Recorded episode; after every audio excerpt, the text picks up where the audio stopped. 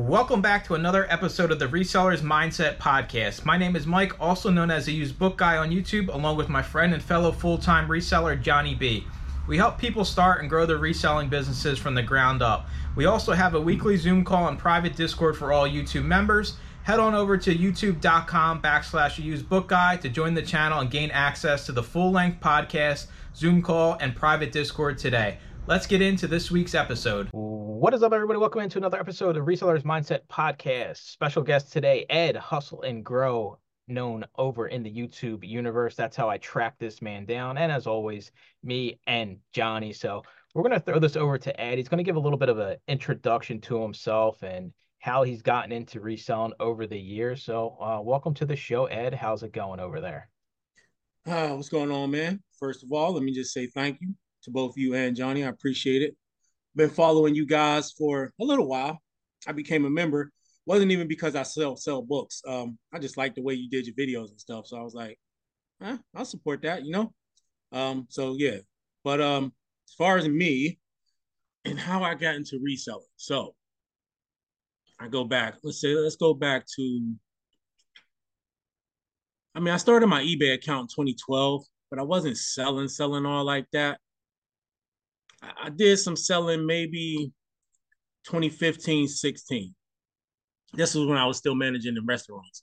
I was at Steak and Shake. Uh, I was buying lots off of liquidation.com. That's back when they actually had some good stuff, you know, yeah. like electronic lots and all that. There was some good stuff on there back then. Um, excuse me. So I was selling stuff on there, going to steak and working at Steak and Shake.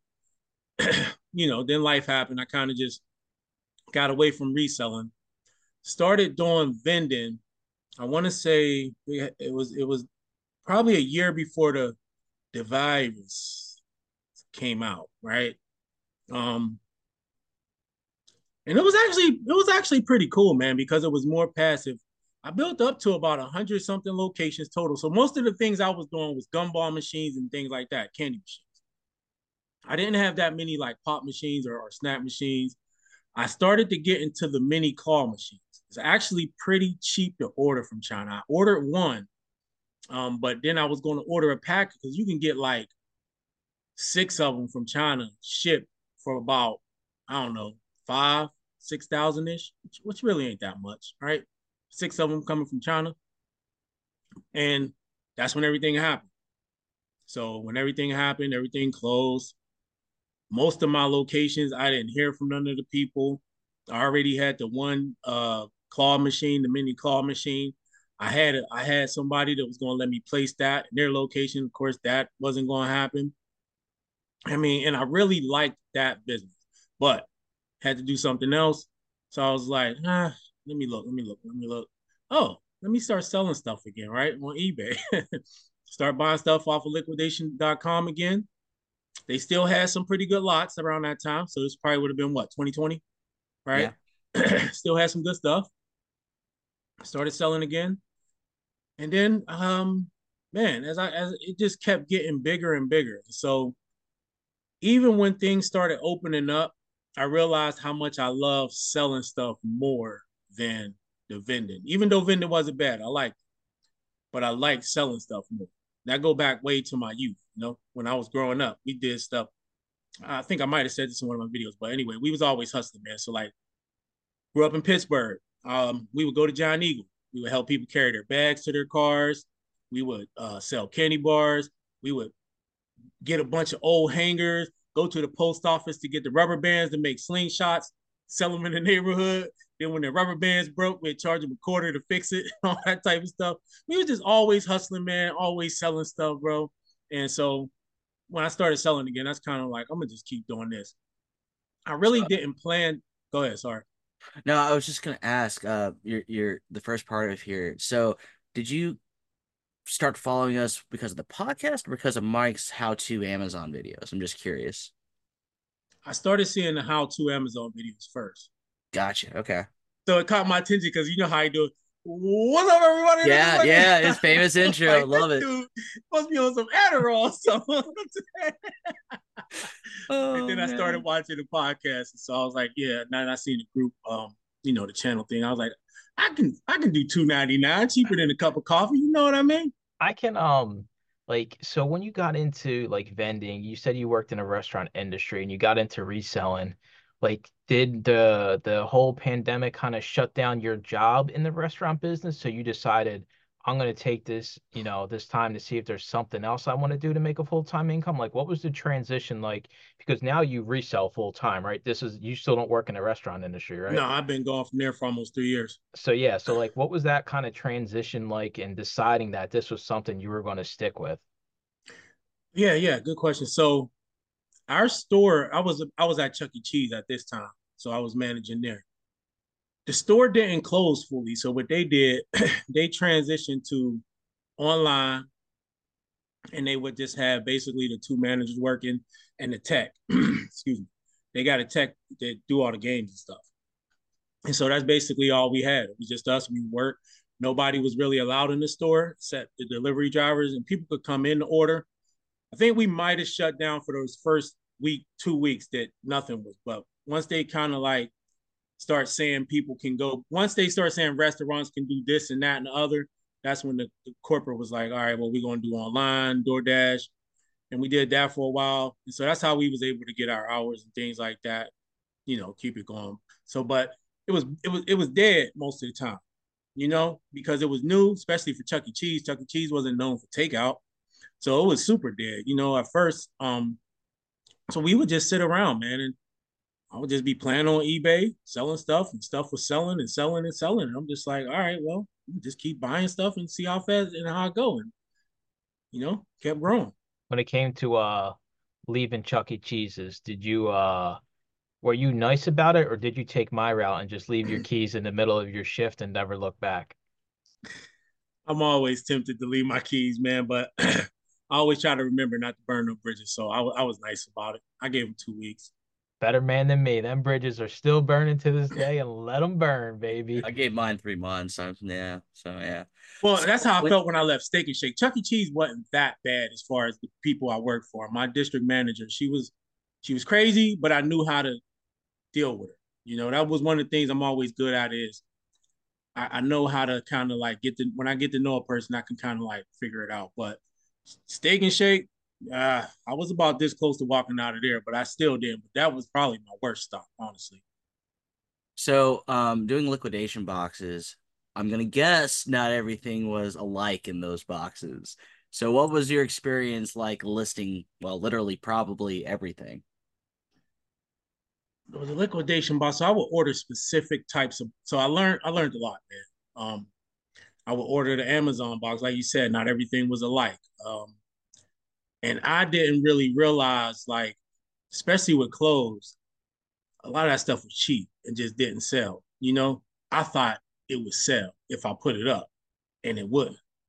So I learned that, you know, it's only certain types of lots. So I started ordering more electronic lots than anything else because the electronics would actually sell better, of course, even if they didn't work properly or at all, right? Because you can list it as for parts.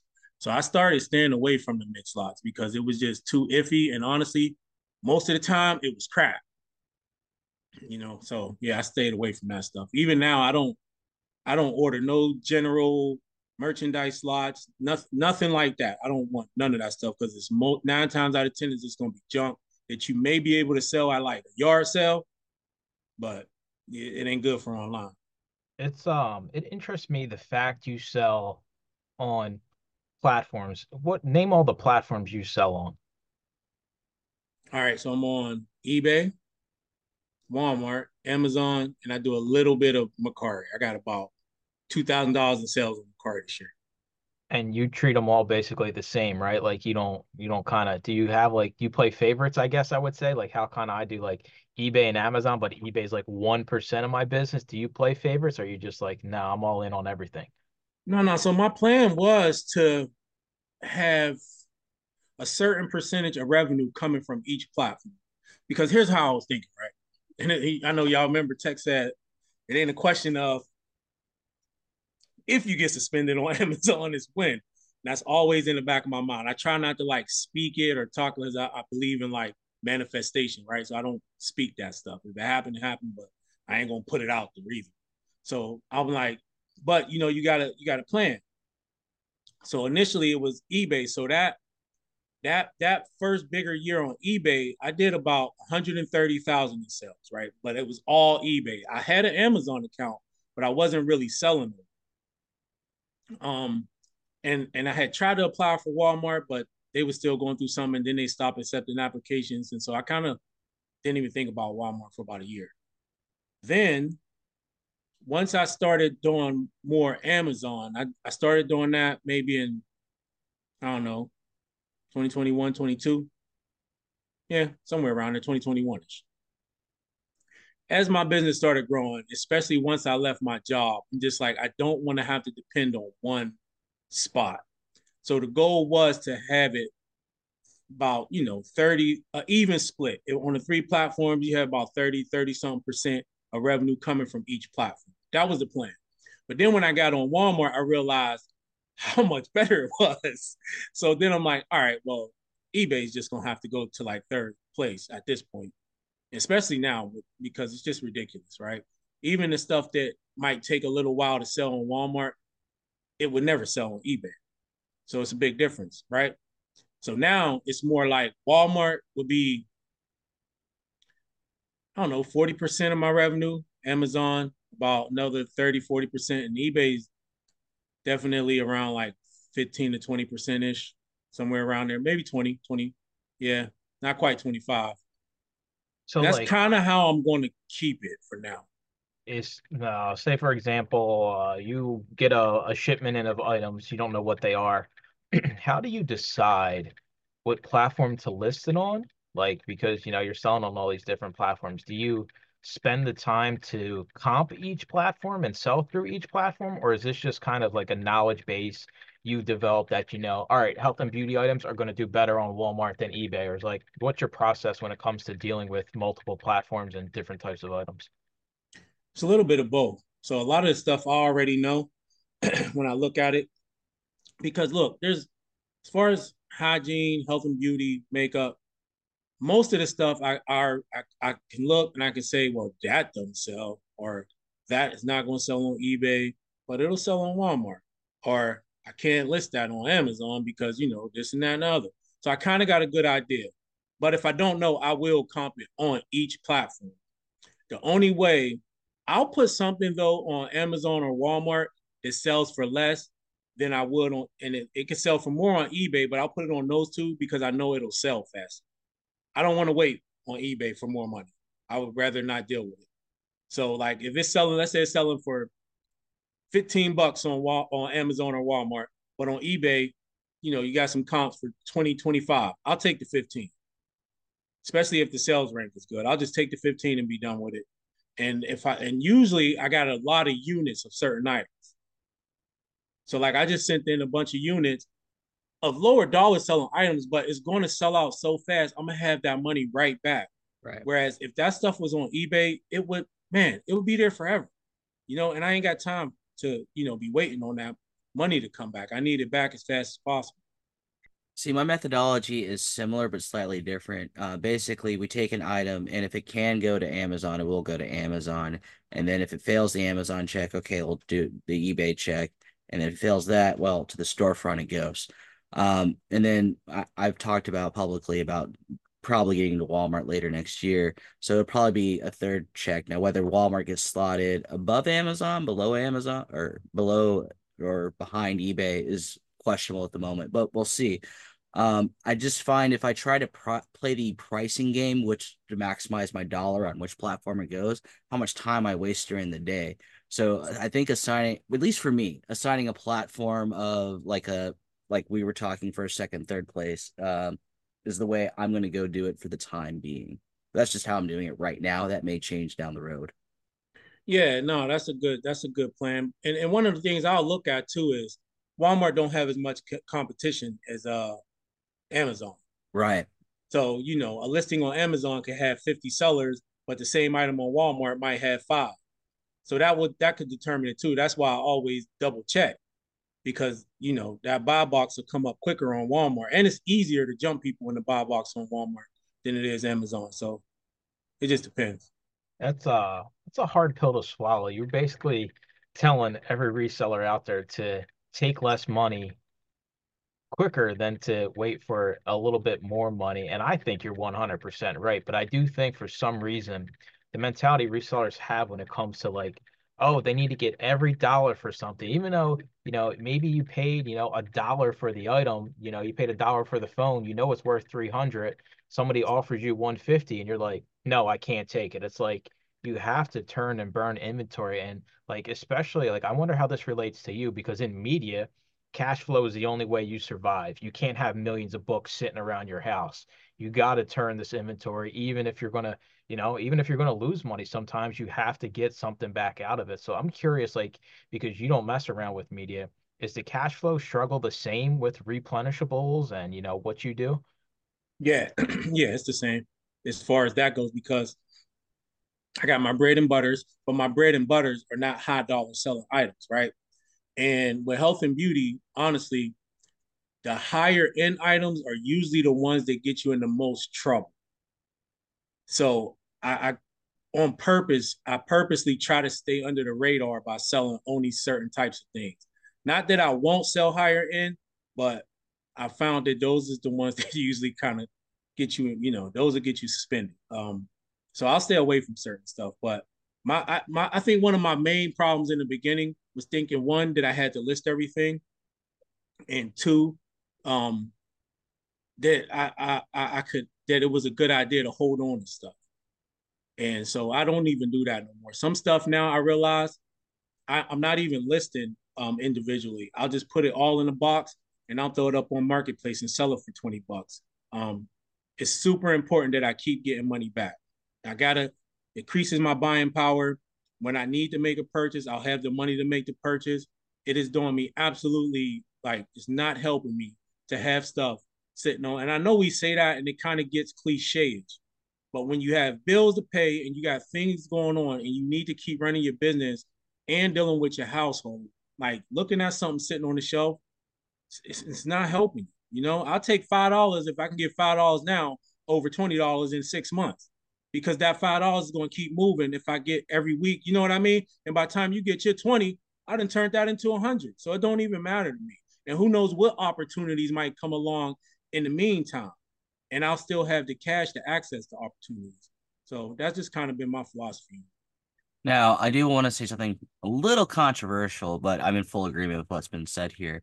Is you can play the longer dollar later game. You just have to well, be able to sustain that. And, you're going to go out of business if you can't sustain that. So if you can sustain that, I think it's a game to be played down the road once you've built your business up to, well, status quo. These these handful of items over here, I'll just wait for the money on those because everything over here is making everything I need and then some. Um, but I think both models work. It's just most people give up on the. I think it's the harder model to do because again, you how long are you willing to wait? Two years, three years, four years? Um, and if you have enough of it, then it starts to become daily sales because that time clock, you've gotten to that point. it's Just most people don't survive to that point with that model. They go out of business because they're making no money while they're waiting because they're waiting for the right yeah. customer at the right time for the right dollar amount. Much harder game to play, very high level, very or or you're independently wealthy and you don't need the money technically. That could also be a way it could work. Um, so I'm done with my controversy. Back to you, Ed. So look, look, I don't think that's really controversial. And there's a couple things about that because I thought about that too before, right?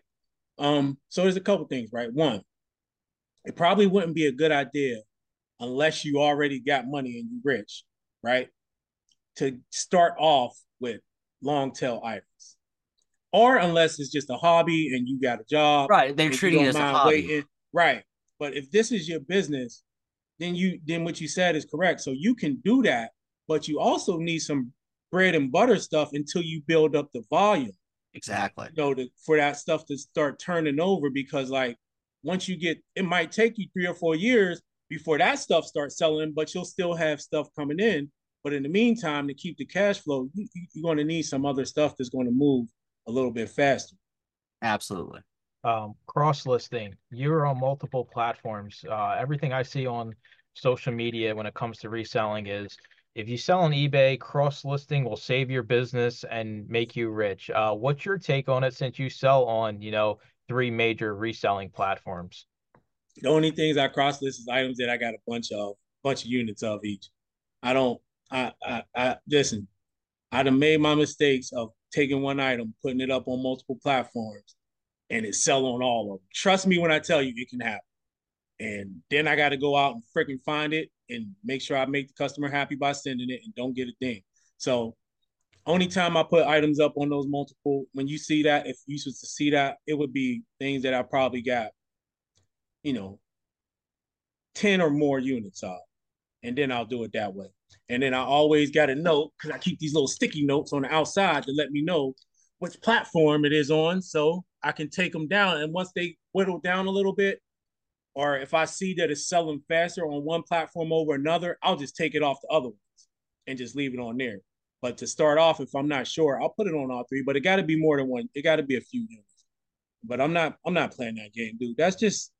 I can't tell you how much of a headache it is to put one item up on multiple platforms and have to keep up with it, dude. That's especially if you got a lot of units up. Like I'm just not doing it. I've done it, and it's it never worked. It never worked. Do you um well, hold up, Johnny? I got a I got an important question to this because this is how I live my life. Uh, do you go to thrift stores at all? No, not really.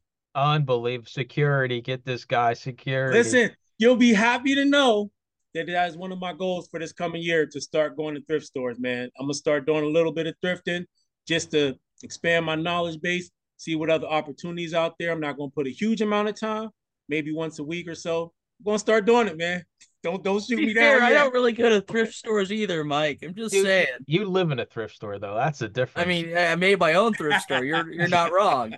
it's uh it is pretty cool to think about though, right? Your your business, you really don't have to go and deal with the crazy people in thrift stores. I was just curious and uh I'm I'll be excited for you to get out there and you know meet some in real life people, not just us YouTube uh personalities.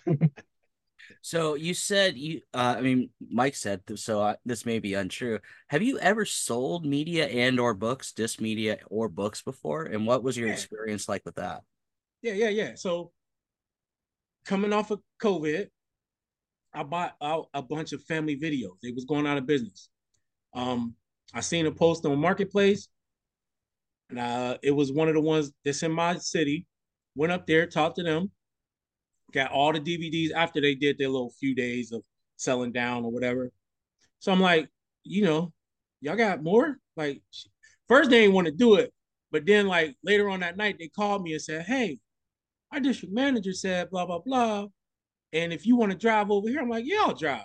So I ended up buying out like four of them, bro. I got a bunch of DVDs, DVDs, games, um, adult movies. I actually still got a whole banana box of adult movies. I gotta figure out what to do. but um, so like and, and I just made a video of basically whatever I got left as far as the DVDs go at the end of the at beginning of next year, I'm just taking down. But I've sold bro thousands and thousands of DVDs.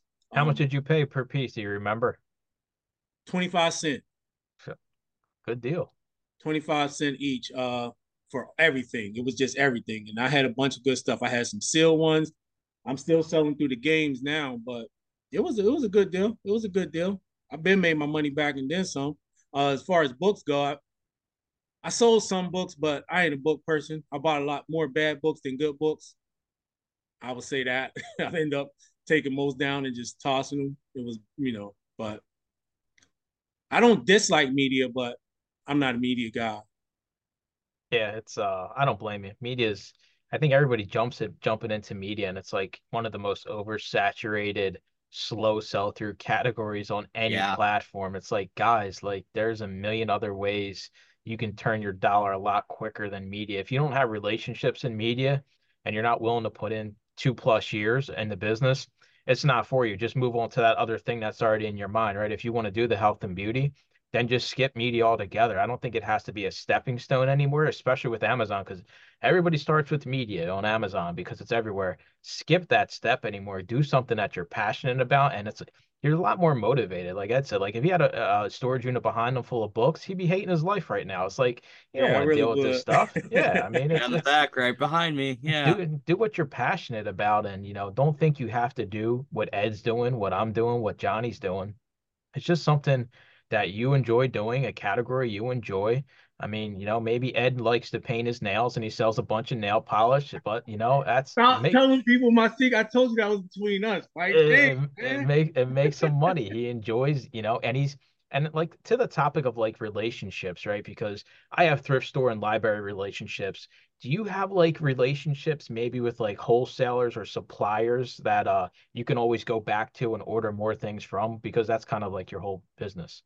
Yeah, yeah, for sure. I got a couple local ones, and I got a couple. I actually got a couple that I met on eBay.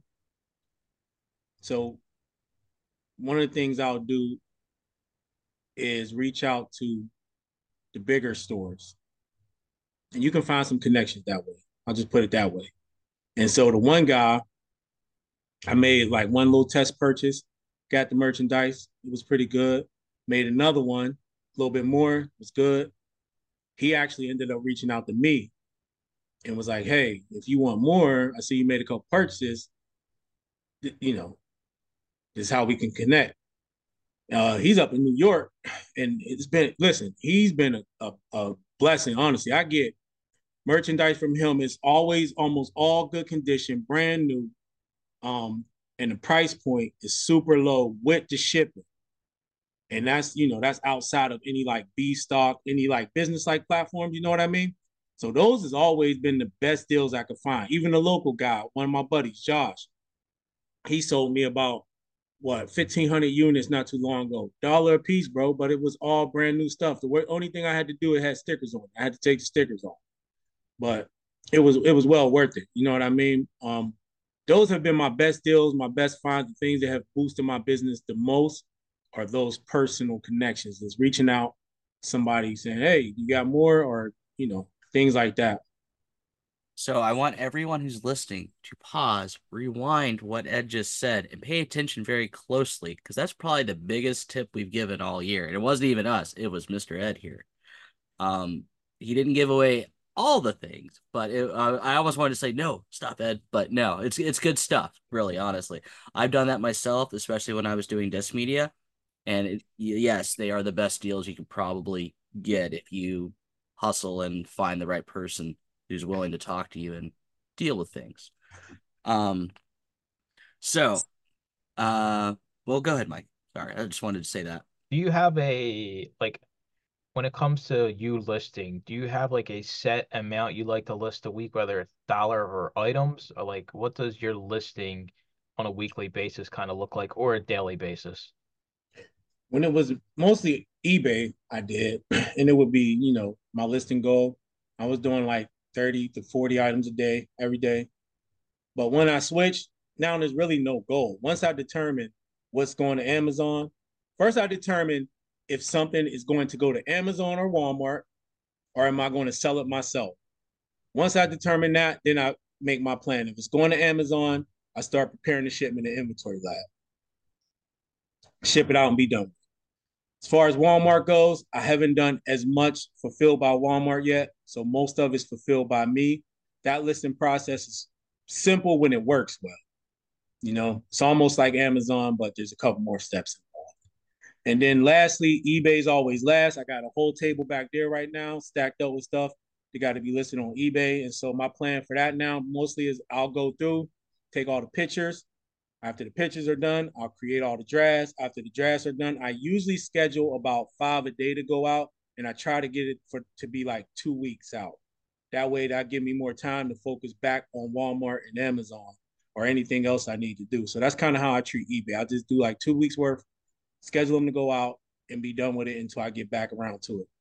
I will say a lot of people in text groups struggle with getting that two week draft bank like it's the, one of the more harder things to overcome if you're doing eBay on any serious basis to have that draft bank to prepare for unforeseeables and that buffer room when things go awry. Um, so I, I found that uh, good. Why do why do they struggle? I can see and and look, it's only for me. It's only anywhere from five to ten items a day when I do that. Well, the right? methodology is supposed to be, be whatever your daily is plus X percent extra and the extra goes in the draft bank. And over time, it'll accumulate. Well, we have two weeks worth of drafts ready to go for a two week vacation, going out of town right, for a sourcing right. trip or any this, that, and the other. what they try to do, the ones that are struggling with it, is they try to marathon dump stuff in the draft bank and they burn themselves out. They're overlisting essentially. Because Yeah. they're doing their base and they're like, okay, let's do 90 more. Dude, you just did 90. Now you're trying to do like a like a two working shifts. And that's taxing on anybody, to be honest. Yeah. And the ones that just just a little bit extra and, and are patient, it's the impatience I think that gets to them. They want to just do it and get it over with. So I don't know if it's because I've been doing them, been doing eBay for a little bit and or multiple platforms. If I was just doing eBay, oh, let me go back. I think here's the number one thing I learned as far as like whether it's creating draft banks, um, multitasking, which I'm not a, big proponent of that no more. I think you should do one thing until it's done, then move on to the next thing. Uh, so as far as like that whole listing thing and trying to do too much, I think the biggest thing people gotta learn is set a time that you want to do something, determine how long you want to do it, and when it's done, be done with it and move on to something else. If even if you can do extra, unless you got something going on, right? Even if you can do extra and you got something else scheduled, move on to the next thing. Well, even if that's a break, you know what I mean? Take your break, move on to the next thing, but don't don't do more than you know more than you should do because in the long run it's just, it usually come bite you in the butt man That's um it's funny because how I stumbled upon your channel a few months ago, you made a video talking about how uh resellers are, you know, were thinking about cross listing and going to other platforms co in comparison to eBay. And um I think to this myself because I kind of, you know, I used to flip flop and I would list on eBay every once in a while, and now I kind of just put it to the side. But the benefit of being somebody like Ed and saying, okay, I got X, Y, and Z I can list on. What do these look like? I can look at my sales on each platform, see where you're making your money. Ed's not going to list the stuff on eBay if he knows it's going to take forever to sell. So he can say, all right, I'm pumping the brakes on eBay. I need to go where the money is. And that's kind of where I've fallen into is like eBay's an afterthought for me. I haven't listed in months. I don't intend to list for months. I'm going to focus on where my money is, which is Amazon. And that's the reality. People get it's almost like a relationship, like like you're married to eBay. Like you can't go and cheat on eBay with another platform. But I try to tell everybody, expand. It doesn't even have to be Amazon. It doesn't have to be Walmart. There's so many different platforms and different styles that you could, you know, adapt to. But people are just like, well, eBay's that's it for me. Like it's crazy. I Yeah. will say part of that's due to there's probably more videos and resources out there for eBay than any of the other platforms at present. Dude, it's Um, all just people sitting in their garages full of junk that's never going to sell. Well, I didn't say they were listing the right stuff. I just said as far as content available for them to consume to put up their trash, it's probably eBay has the most content out there. yeah yeah yeah and it's the it's the um lowest barrier to entry I agree.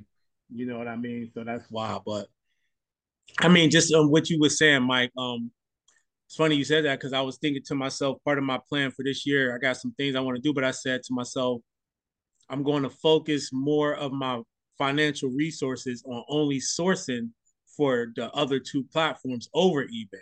Now i still buy pallets so some of that stuff will go but i'm going to be more targeted in my spending because i need to focus on the platforms that's bringing me revenue a lot faster instead of putting it into e they got whatever they got going on on ebay.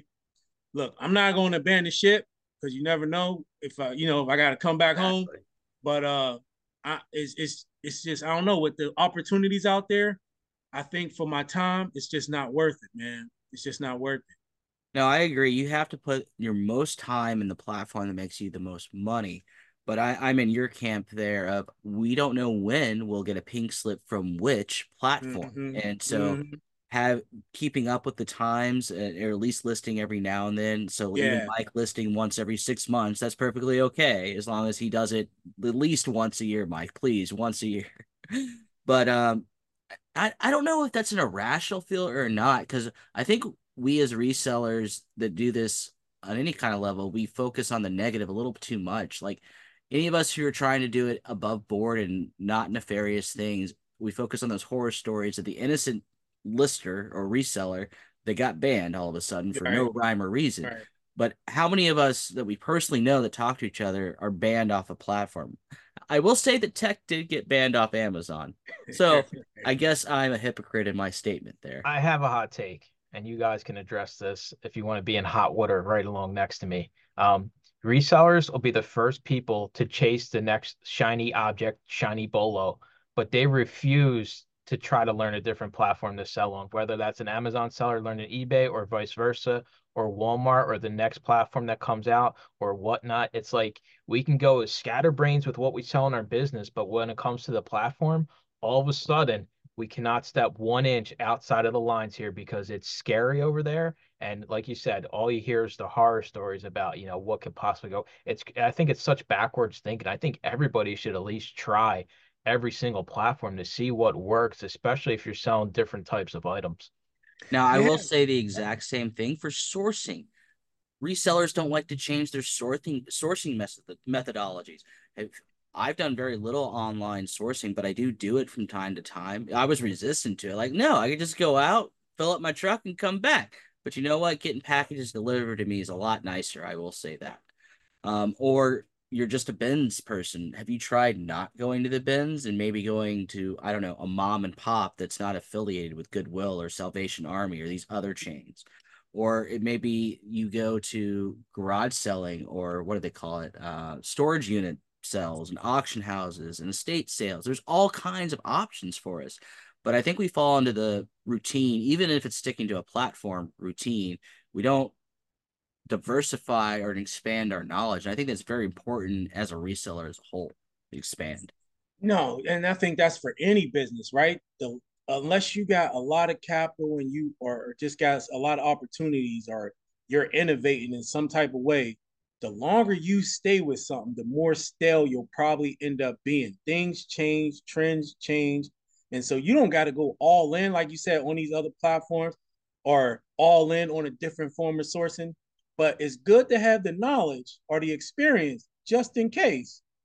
You got to make a pivot because if you wait too long, it might be too late, right? Because by then your cash is probably dwindled down anyway, right? If things start going bad, but if you already got a presence on another platform or you already met a new connection and you've been dabbling here, selling this and that, it's a little bit easier. I agree with you on that for sure, man. Well, let's let's just use my truck example. What if, what if I wreck my truck, or let's say I broke my legs and can't drive the truck? What am I gonna do? And I don't know how to online source at that point. Well, I got to spend some learning time before I can get things delivered, and then start the machine back up again. But if I already had the forefront knowledge uh, outside the doctor's visit or a trip to the mechanic, I would have been a okay if I had the knowledge in advance. Yeah, for sure. I guess um like what's your your newest platform would be Walmart, right, Ed? Yeah. So like give me insight from the, the day you decided I'm gonna try to get approved on Walmart to like where you're at now and how much you sold. Are you selling a lot more than you think you would would have sold on Walmart? Like did you even think you would make it this far on Walmart? Oh man, then listen, I wasn't ready. I ain't I ain't gonna even lie. So I went back. This would have been last year. I don't know, August, September, somewhere around that time. I went back to the site and they started taking applications again. So I'm like, well, hell, let me try and see what happens, right? And then I got an email like, hey, congratulations, you've been approved. I'm like, oh, shoot, okay. Um, I get in there, look around, I'm like, ah, oh, this is weird. Um, so I'm like, all right, well, let's see how I go, right? I put a couple items up. It took me about week and a half or two for things to start moving. I'm getting items up. But listen, bro, I'm telling you, once I start putting that inventory up, it was moving. I'm talking about fast, fast. Um, because there's little competition. Like I said, it ain't like Amazon yet where you got 50, 60 sellers on a listing and everybody got their repricers.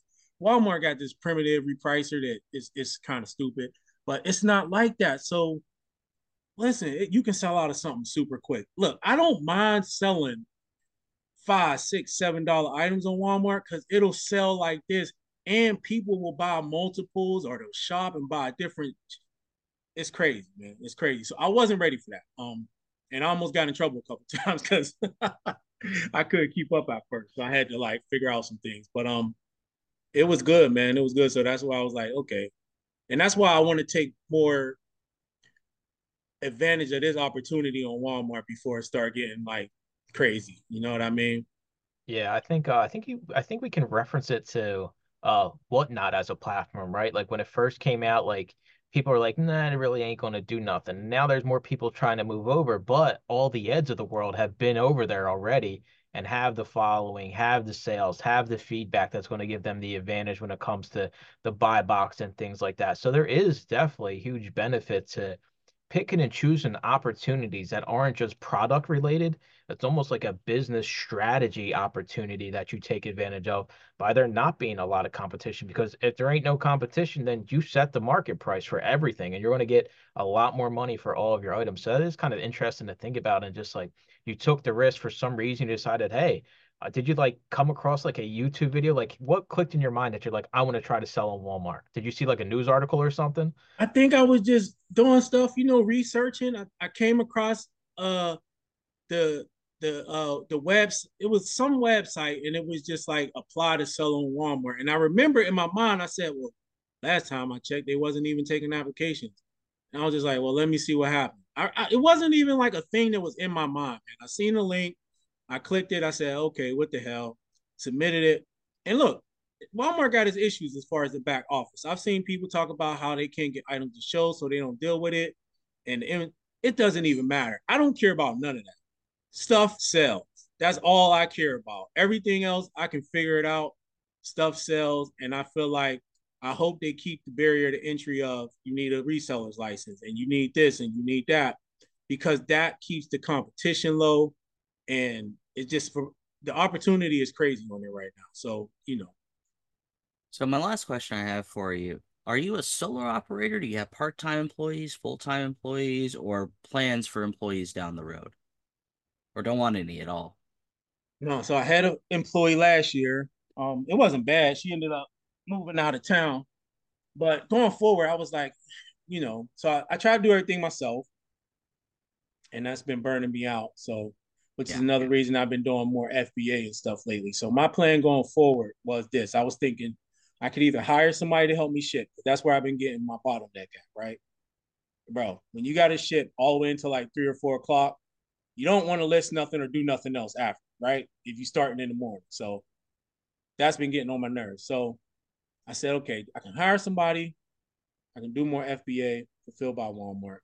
I talked to the accountant. He was like, well, look, if you hire somebody, it ain't just the price you want to pay them. It's going to be more because you got taxes and you got things like that. So he said, look at it like if you want to pay ten dollars an hour, he said, well, that's going to be more like fifteen dollars an hour. You know, it's, it's, so he said, you got to think. So then when I thought about, it, I said, well, damn, if I pay somebody that much, well, what's the difference on the fees for FBA? Right? It might even be cheaper to do right. FBA. So at this point, I'm just going to this year. My plan is I already know what it's like to try it myself is is cool, but it's, it's it's too much. This year I'm gonna do I'm gonna leverage the platform more. And I'm gonna see how that goes, which I think I should be good doing it that way. And then my next bottleneck would just be hiring somebody to help me pack. But we'll we'll get to that bridge when you know when we get there. I but love I how you did the numbers to see if it was cheaper just to do it FBA. So again, that's another rewind ed replay moment right there. That was a pro tip. Excellent you you gotta. I mean, at the end of the day, time is the most valuable thing we have, and um, even if you know what Ed's saying is basically, if he's going to pay an extra three dollars in fees to FBA an item, it's better than paying somebody to sit there and pack an item he's got to fulfill himself. And right. it yet again, it's uh, it's all a cost analysis and being able to accept the fact that you don't have to get maximum value on every single item a lower, quicker profit item that you can turn over again and again and again, like Ed says he has replens.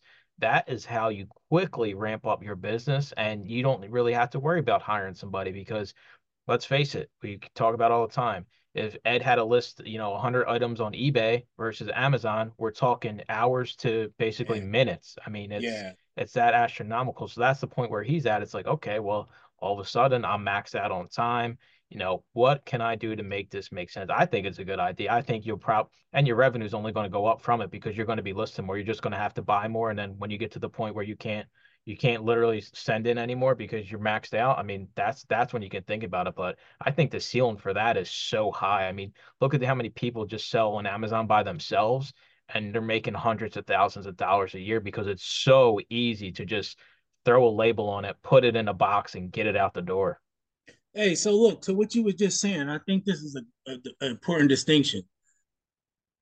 Uh, the whole revenue thing, as opposed to focusing on, I guess you can say higher average sale price. Not that I don't ever try to raise my higher average sale price because I do. So like the eBay seller, the the so the person who only sells on eBay, they focus more on finding an item or items that sell higher, you know, 20. I need $20 profit, this and that. I get that, especially selling on eBay. But me, that's not, I learned that's not how I look at it. I look at it like revenue. I want to increase my revenue. However, sell price, I can have a harder time increasing my revenue with that than I would with lower average sell price if it's selling fast. So I don't really necessarily focus on higher average sell price. I just want to know if something sells, and if it does, what's the profit and how fast does it sell? I'll take two dollars if I can make a hundred dollars, two hundred dollars a day off of one item, and then I'll just find a bunch of them that'll do that same thing. And so, if that increases my revenue percentage, month over month, quarter over quarter, year over year, I'm fine with that. I, I don't care if I get twenty dollars profit. I really don't. I just want to increase my revenue. And so whatever item does that for me, um, depending on the velocity, that's kind of what I'm looking at, especially going forward. So yeah, it's like and the ease the ease of use of the platforms too, right? I mean, it's it's one of those things where if you're just throwing a sticker on something, you're never taking a photo. Uh, do you have to take photos of your items on Walmart? I'm just curious. I have no idea. No, not not unless you create a listing. It's it's pretty much set up as far as that goes, like uh, Amazon. Okay, so there's one parent listing that you yeah. just list on. Okay, yeah. so I mean, yet again, right? You're saving the time of thousands, tens of thousands of photos every single year that you factor into, you know, where you're going to take your business over the next year. So before we wrap this up, like, what does 2024 look like for your business overall? Like, do you have some crazy goals in mind? Like, uh, give me a little bit of insight here. So 2024 looks like me doing more FBA, more fulfilled by Walmart, it looks like my revenue goal for 2024 is going to be 350,000. It was 300,000 this year. I'm not going to probably make it. Going to fall short.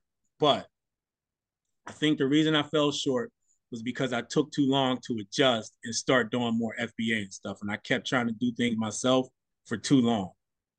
Um, I think that's the main, especially when I saw eBay wasn't doing as much as I wanted it to do or I needed it to do. So I took too long. So I think next year, I'm actually pretty excited about it. And so that's that's my goal, man. That's the revenue goal. That's and I want to be able to free up time because I want, like we were just saying, I want to explore another platform. I want to explore whatnot. I want to try that once a week, but I need to free up some time. I can't be in here shipping all day one day. You know what I mean? And I, I just want to kind of like, you know, see how I can evolve my business. One thing I know we gotta go, but the one thing I look at, I, I watch this a lot. What Amazon is doing, how they innovate, how they're trying to reach the customer, what Walmart is doing. I said this in one of my videos. The only uh big platform I never see in these videos is eBay. Like how they're making a push to reach out and bring in more business to make the, the process easier for the customer. Like I never hear eBay in these conversations. It's always Amazon. Amazon, Walmart's at the top. They that that competition is crazy. So I definitely got to be on those platforms because they're only going to continue to grow and that reach is going to grow. Um, there's Target in there, but I don't really know nobody to sell Target yet. But even whatnot, right? I think the future of reselling or selling in general, not just reselling, but selling, is going to be live selling having that direct contact with the customer, talking to them, people being able to actually see you handle the product, all of that.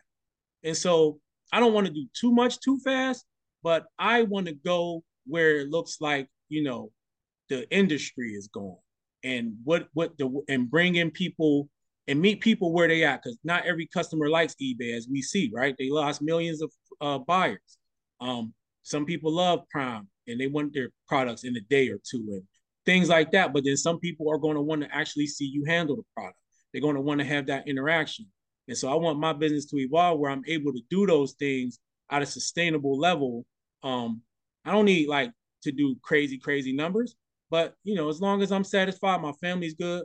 That's kind of how I just want to be in tune with the industry, if that makes sense. What about uh the future of your YouTube channel? Is this like something you're going to continue to do? Uh, you know, basically on a weekly basis, like you have been. I know you got the weekly lives. Um, like, what's the future of your YouTube channel look like for next year?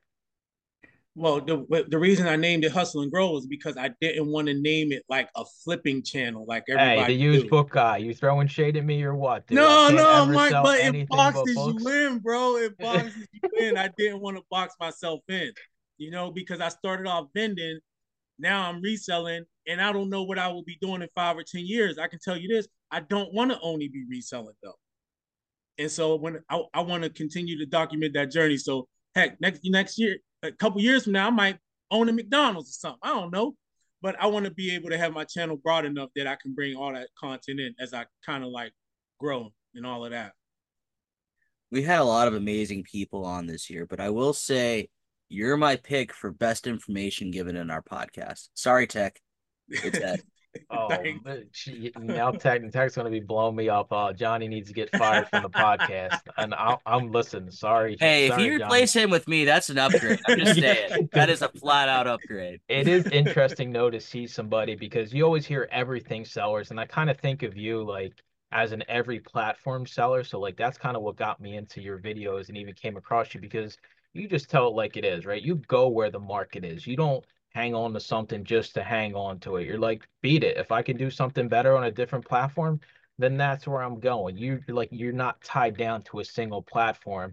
And I think that gives you such an advantage, especially the stuff you sell. And I, I hope it's eye-opening for some people to just step out of your comfort zone. And you know, like if you have a question about how to sell, like if I ever want to go sell on, on Walmart, I'm just gonna blow Ed up. Like Ed will answer all your questions when it comes to everything he knows about selling on Walmart. And you heard it here. The competition, the the, the barrier to entry is high, which is good, which means the competition is low. I mean, we, you know, if we all could get over on that platform, have a reseller's license, and all of a sudden, when you're when you are in the market, you can charge a lot more for your stuff that you know, you'll be amazed at some of the prices you can get for things that you, you know, yeah. could probably get cheaper yeah. if you just went to your local store. So we're gonna wrap it up here. Ed, we appreciate you hanging out, and as always, Thanks. uh, go subscribe to him on YouTube over at Hustle and Grow, and uh, we'll probably bring you back on next year for an update. I think we're going to bring all the guests back on, Johnny, uh, like after a year or so, just to kind of get updates on those. So thanks for hanging out with us, Ed. Now, exactly. Thanks for listening to another episode of the Resellers Mindset Podcast. Today's full episode and all previous episodes are available to all YouTube members, along with the weekly Zoom call and private Discord head on over to youtube.com backslash the used book guy and consider joining for as little as $2.99 a month.